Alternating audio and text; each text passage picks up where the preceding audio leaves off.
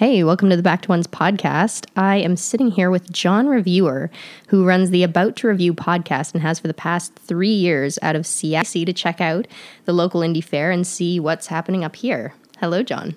Hello, thank you so much for for having me on your podcast. We are not podcast enemies. We were going to have a face off. Uh, we were going to tie our wrists together, uh, like in the Beat It video, but we decided not to.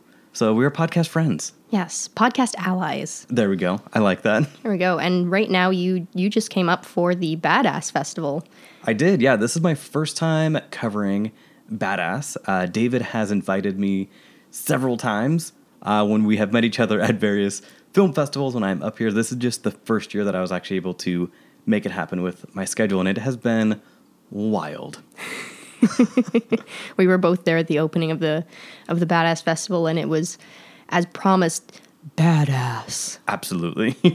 they did a, a, very interesting intro with a, a variety of alarming magic tricks and uh, mm-hmm. other shenanigans. Well, on the closing night, there is something to do with snakes and some sort of burlesque performance. There might be fire involved. I have no idea. So that will be interesting. you heard it here first, folks. Fiery Snakes doing burlesque at the Badass Film Festival. Okay, now see that. Now I want to see that show. I mean, I'm sure Tristan Risk's performance is going to be great, but if she could teach her snakes to do something with fire in a burlesque show, sold. There you go. There you go. Yeah, sold out festival. You'd have to rent out BC Place. Oh, there you go. so, but the Badass Festival is not the first festival that you've come up to to take a look at. You've also been here for.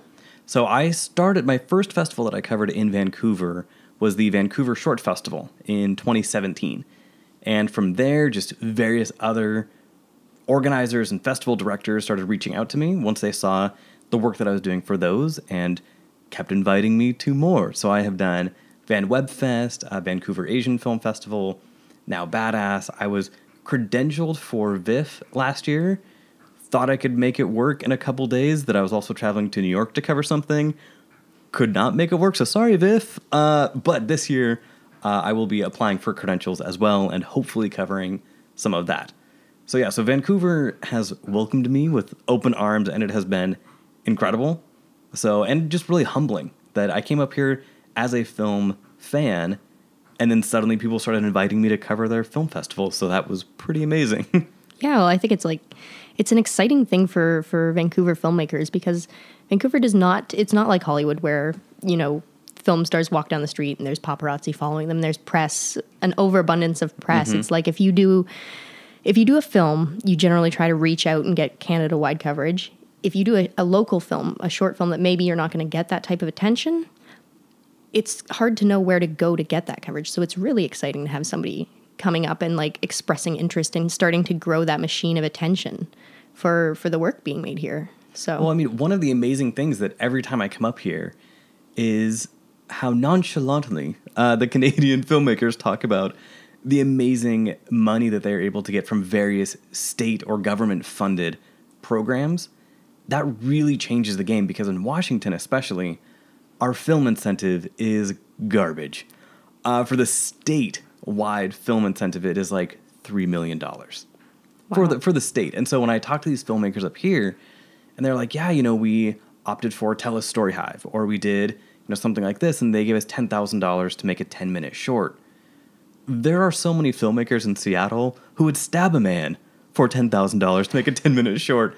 But I mean, it really helps not only that you have the funding, but that the government and that the state wants you to make art. You know, and with that, it really ratchets up the level of art that you guys produce here. So every time I come up, it just it blows me away. It's awesome to hear. And I mean, yeah, it's it's always a struggle when you're making films to to get your your ideas funded. So it's really great to hear an outside perspective on like the opportunities that we have and and a reminder to all of us as filmmakers take advantage of of all of that. Oh, take so much advantage of all of them. the fact that you guys have so many options for that you know, granted, I know that certain ones are a lot more restrictive from my minimal exposure on that side of the filmmaking industry in Canada, but they are there.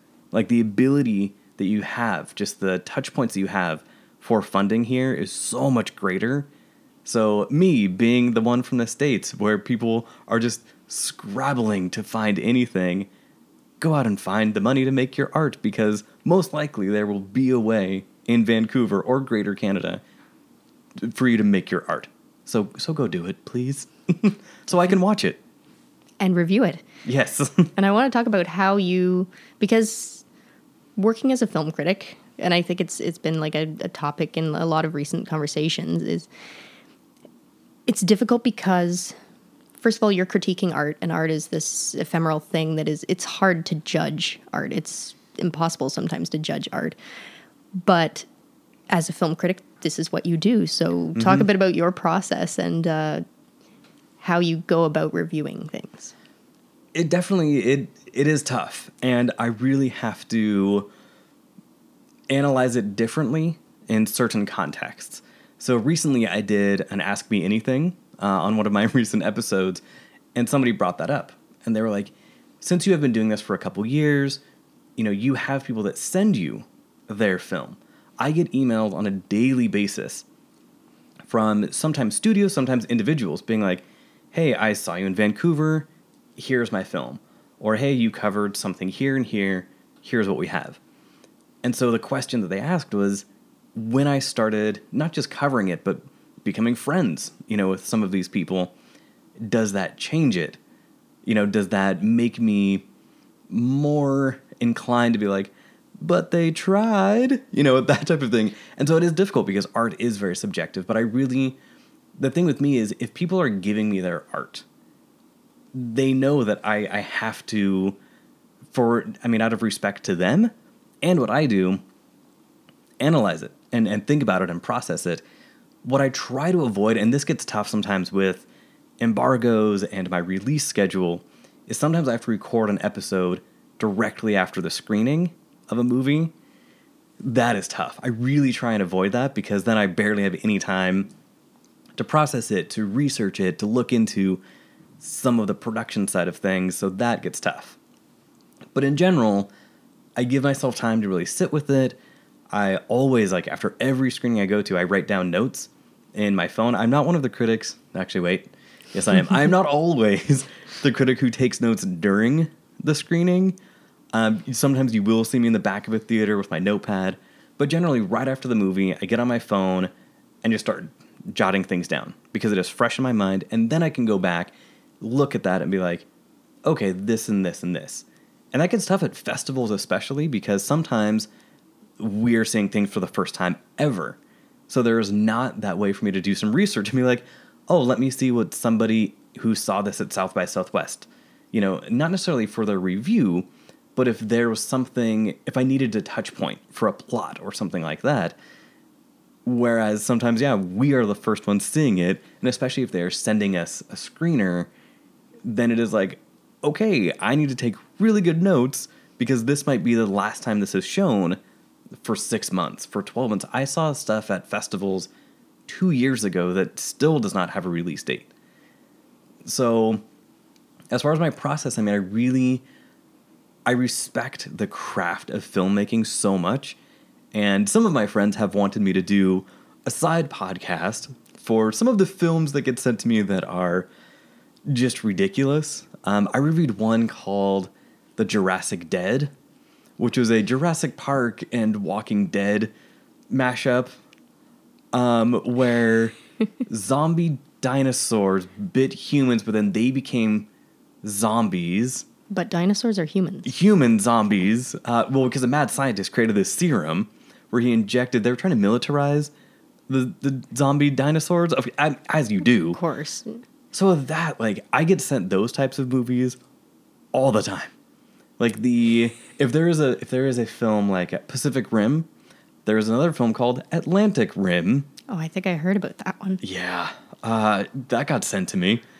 So my friend has wanted me to do one where it's just those types of movies where we just bash it, and I'm really against that. Mainly because like no matter how crazy the movie ended up, people worked on it. They people were actors, directors. Like there was a craft that went into it, regardless of how cheesy it was at the end and how very easily I could spend an hour making fun of it. I just I would rather not do that. I would rather use my platform to talk about the good things, even if even if I do have to mention some of the bad. True, and you know what? There is probably an audience out there for those films. After all, after all, Sharknado is a film. Uh, the, a- five Series films. of films, yeah. Yeah, well, and then they had uh, Lavalantula, um, Sharktopus. Like people, There is an audience. Absolutely. So with those types of films, I get sent them, and I just I click the email and then go from there. But a lot of times these studios are sending those, and as soon as I were to click the Vimeo link or the private screener link, that publicist is then freaking out, be like, "Oh my gosh, somebody actually clicked the link. Somebody actually might actually might watch this." So sometimes, yeah, you can tell when people are just sending things out to see who actually wants to give it some time. Mm-hmm. And and time is is valuable. I mean, I'm in the screening. I'm in the theater usually three, sometimes four times a week, um, going to screenings, and then after that, doing my research and spending time really looking at the film. So it is not just that surface level. Oh, this is what happened, and then this happened, and this is my review of it. Yeah, no, absolutely. What's your split between like indie versus big commercial? Like how much time you spend in the theater for the big commercially released stuff versus independent? a lot of the time that I'm in the theater, it is for the major releases. When I do festivals like Badass or Vancouver Short, or it is hard to even put SIFF in there, which is the Seattle International Film Festival. SIFF is a monster. uh, it is the largest film festival in North America. So it lasts for six weeks in the spring in Seattle. The press screenings start two weeks before that. And so for two months, my life is just destroyed. That sounds Um, incredible. It, it is incredible, and I definitely have had some amazing opportunities with that. Last year, I interviewed Gus Van Sant, uh, Morgan Neville, the director of Won't You Be My Neighbor, uh, which got totally snubbed in the Oscars. I don't want to talk about it. Um, I talked about it a lot on my podcast. Uh, but yeah, so I mean, I get amazing opportunities for that. But really, the indie stuff comes from when I go to the festivals because that is where I find the people who are creating it out of the true passion of filmmaking and then I, I have a platform where I can be like, hey, here's a microphone. Tell people about your art. Tell people where they can find it, where they can see it, because that is important. The commercial stuff is great, and I love seeing those things. But the indies, that is where I find just that passion is just at a different level.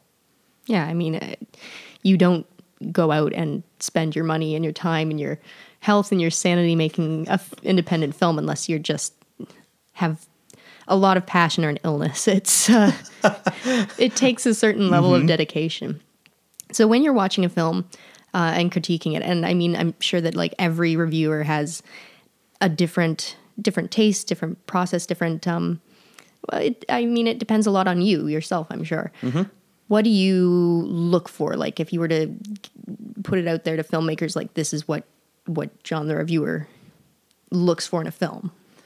Ooh, um, it really depends because I mean, I like so many different types of films. So give me a fantastic, you know, well thought out and emotional documentary. That hits my wheelhouse. If you give me a crazy martial arts movie, that is also my wheelhouse. so it really just kind of depends. The movies that, in general, do not really speak to me. And the good thing is, Mean, I'm fortunate in that I am my own boss and I get to choose the films that I cover. Is when a PR rep sends me a screening, you know, invite or screening link to the new rom com of the season. Delete. Um, because that just that is not really what I want to be spending my time in. And when I have talked to the PR reps from these various studios, and I and I tell them that because they will ask if I'm going to see whatever the next one is, and I will say no, and that because they know my work, they almost sometimes prefer that because they're like, even if he does go, he is going to rip it apart. So, like, it really you have to know yourself as as a reviewer, as a critic, and the thing that I always say, everybody is a film critic. Everybody has the right to be a film critic and to critique art and whatever they want to do. I just happen to have a platform that I created to put it out there.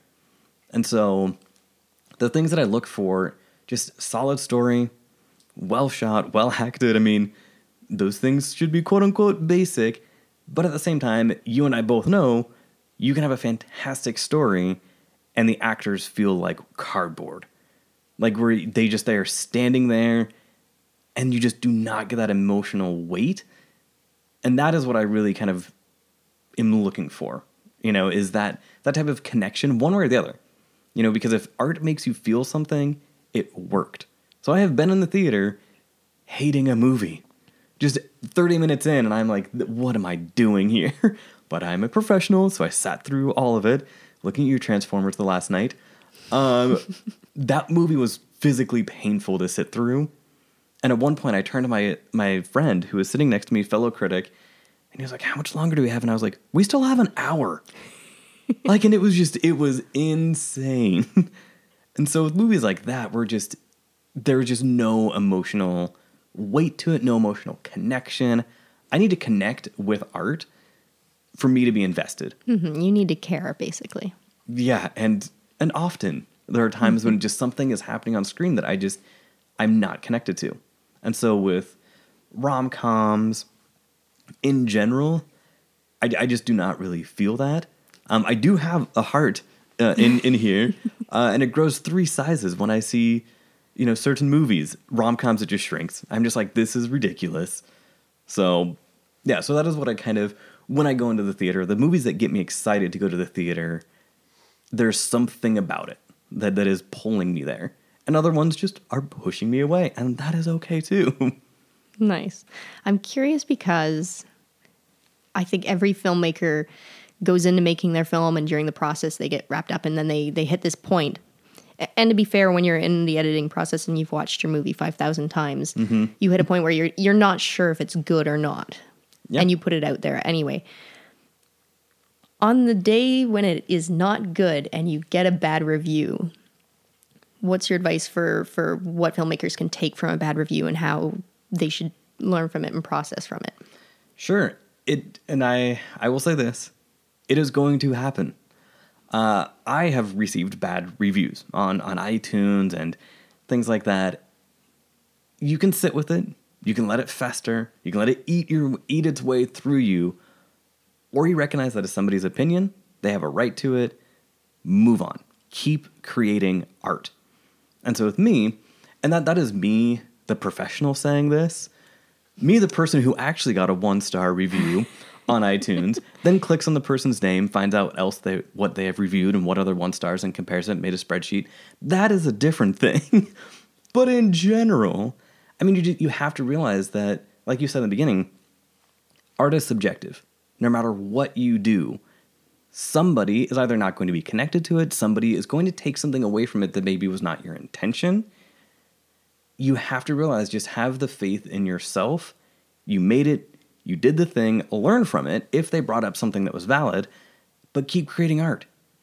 Like these days, the barrier to entry, I talk about this frequently, the barrier to entry has never been lower. If you have an iPhone or any sort of smartphone, you can be a podcaster, you can be a filmmaker from your phone. So just create art recognize that yes, some people are going to have a negative opinion. Move on. Push through anyway. Yeah. Unless they're paying your bills, how much does their opinion matter? Very true. So I mean, you, I mean that that is a somewhat harsh way to look at it, but at the same time, and it is. I have been in theaters where people are screening their films like for a 48 hour film competition, and for those, I mean, you worked your butt off for those 48 hours, and you created something, and you see it on the big screen, and when you see people not clapping or not laughing at the beats that you want them to, I have seen the physical effects that it has on a filmmaker. When you watch them kind of just slumping down in their chair and they know that at the end of it they're going to do a q&a where every, all the filmmakers come up and they're like i do not want to do this. So but at the same time learn from it. Keep going. Just keep pushing because you will hopefully learn from whatever mistake somebody had if it was a valid thing. But if it is something like and again in a 40 hour film competition where there's somebody and they're like well, well the sound was off. Yeah they had 48 hours. Like this is something like recognize the limitations that certain people have, and that is something again where in my reviews I have to think about that. And if I know that a production on the back end had a lot of problems and a director dropped out midway and they had to scrounge people together to finish the film so that it could get released, I take that into consideration because I recognize that those things happen. Um, and then you have things like Bohemian Rhapsody, who won for Best Editing for some ungodly reason. Um, but it just, you know, I recognize that there was a lot of production problems with Bohemian Rhapsody. So with Bryan Singer being fired, with them kind of bringing, um, I forget his name, he's doing Rocketman next, the director. Oh God, I forget to. Yeah, but like they brought him in to kind of finish the. They were like, we still have stuff to shoot. We st- it still needs to make sense. We need help, and so I mean that that goes into it also. Mm-hmm. But yeah, just learn from the mistakes and push through. Yeah, it's awesome to hear that you do that that research to find out not just what the end result was, but what kind of process went into it. How long do you usually spend researching a film, and what kind of things do you kind of look for apart from general production issues? right? um, I mean, I try and, I mean, my episodes are about an hour and 15 minutes, hour and 30 minutes, depending on how many films are going to be reviewed. For each film, I probably spend, I mean, maybe five to 10 hours with it because it is the two hours in the theater, writing the notes, and then really looking into it if I have the time. You know, and if it is something that I want to invest that time in, there are some films I see when I take my notes to the end, go home, look a little bit more, and then I'm okay with it. There are other ones where I really want to dive into it and figure out, not just from the production side of things, but for either the true story, for to give myself a better rounded idea of the story. So it just it kind of depends. Sometimes it is the 2 hours and I have enough. Sometimes it is me wanting to learn more. That way I can give, you know, the people who are listening a little bit more information so it is not as surface level. Nice. I'm curious also, I guess, have you ever had an email or a filmmaker walk up to you that you've given a bad review to and, and given you their feedback? Luckily, no. uh, the benefit of being anonymous. Um, so, I mean, I have not had that happen uh, because, again, when I, it is not that I avoid giving bad reviews for the indie films, but because I recognize, again, the difficulties that they might be up against, whether it was budgetary or timing, I'm not going to rip apart a 48 hour film and be like, this was trash. This is, I just am not going to do that. Uh, they worked way too hard in a very short amount of time for me to do that. So the films that I have given bad reviews to, uh, so, well, my reviews, my, my system for reviews. So I do not do letter grades. I do not do a star system. There are three choices good, bad, or ugly. and that is it. So, I mean, and the way that I kind of break that down is a good film is something that when you come out of that theater, everybody is a film critic. They want to talk about it, they want to talk about it with their friends, family. So, a good film is something where you come out of it and you do. You want to text your friends, you want to talk to them and get them to go see it.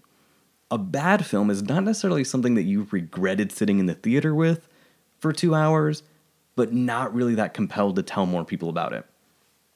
Ugly is just avoid at all costs. so Sharknado. No. Unless you're, yeah. unless, unless you're into that. Unless you're into so with me, like I ha- I definitely have given some uglies, um, but those are yeah for major studio films, and yeah, nobody has come up to me and said mm. something. kind of those films where it's like you had no excuse. Should have been good. Pretty much, where it just either it should have been or very easily could have been with like two or three changes. Th- Nice. there are some of these films where it really, I mean, you are an actress as well, an actor. it is making choices. That is what it really comes down to. And if somebody just made bad choices the entire movie, it was like, come on, man. Like, Yeah. you know, there, there are ways to, to get around that. So, will it happen at some point? I am sure it will. Whether I'm doing a press junket um, and I see somebody, you know, but at the same time, I, it is it is my my job, my duty for this craft, you know, and so I respect the work that went into it, but I would be being disingenuous if I was just sugarcoating every review to try and make my way up. I'm using air quotes in this audio medium because yeah, that that is not being genuine. No. And and it's not doing what people respect you for doing, Mm-hmm. which is the work difficult work of of yeah, putting putting an opinion to art. Mm-hmm. Yeah. Well, I'm excited tonight we are going down to the last night of the Badass Film Festival Yes. and uh, going to go watch those burlesque snakes or Fire dancing fire burlesque dancing snakes. burlesque snakes. Right. And uh, That was the name of my band in high school. So It's a good name. Surprised you're not like yeah, a famous musician now with that right, name, name like that. or maybe I am. Maybe you are. Nobody knows. Um, but yeah, we're going down to see some uh, some awesome local shorts, a couple of features, and Mm-hmm. more shenanigans. I'm sure. After the Badass Film Festival, what, do you, what else do you have coming up in your schedule? So spring is when it really starts to get busy uh, for the major studios. January is just kind of the dumping ground for studios when they're like, okay, this is not a summer blockbuster. This is also not a holiday movie. I guess it is a January movie, and they just drop stuff there. So January, February, it gets a little bit sketchy. Uh, we just get some random movies, but March and April is when it really starts to pick up for the major studios, and then SIFF happens in May. And again, it just it takes over the local film critics' lives for about two months. Uh, there was something like, oh my gosh, I cannot remember how many. I think close to a thousand features that were shown. Like it is just it is insane. So so that is coming up. But yeah, and then I just I did some interviews here at the Badass Film Festival. Those will be coming out uh, soon.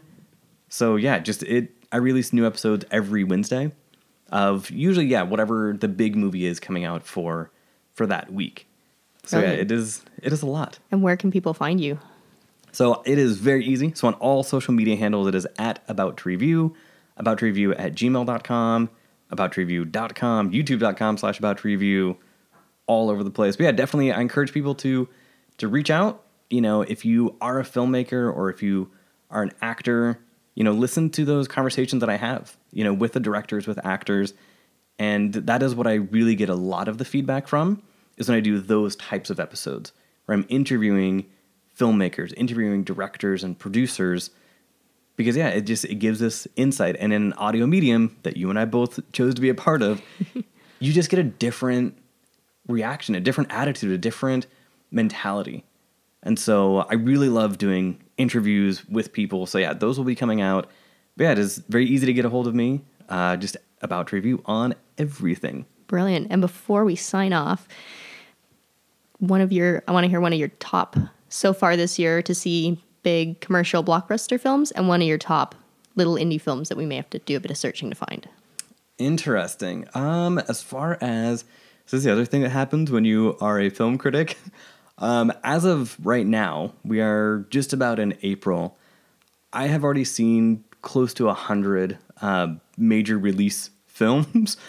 Uh, so it is a lot. But the first one that kind of comes to my mind that I saw recently was Us by Jordan Peele. I was going to ask if you'd seen that. Everybody, that's that's how filmmakers greet each other nowadays. Have you seen Us? Yeah, like it is. It is not a perfect film. Um, there there are some issues with it. It raises way more questions than it gives answers to. Uh, it has a continuity error that still bothers me. Um, that I had to bring up to a couple other fellow critics when we were at a screening.